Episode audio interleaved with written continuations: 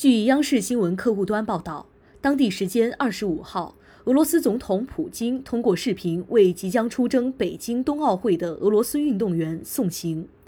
普京说，俄罗斯反对将体育政治化。普京号召俄罗斯运动员遵守北京冬奥组委的所有防疫规定。普京说，有充分理由相信北京冬奥会将会是一届精彩的高水平盛会，冬奥会主办方将保障运动员和观众的安全。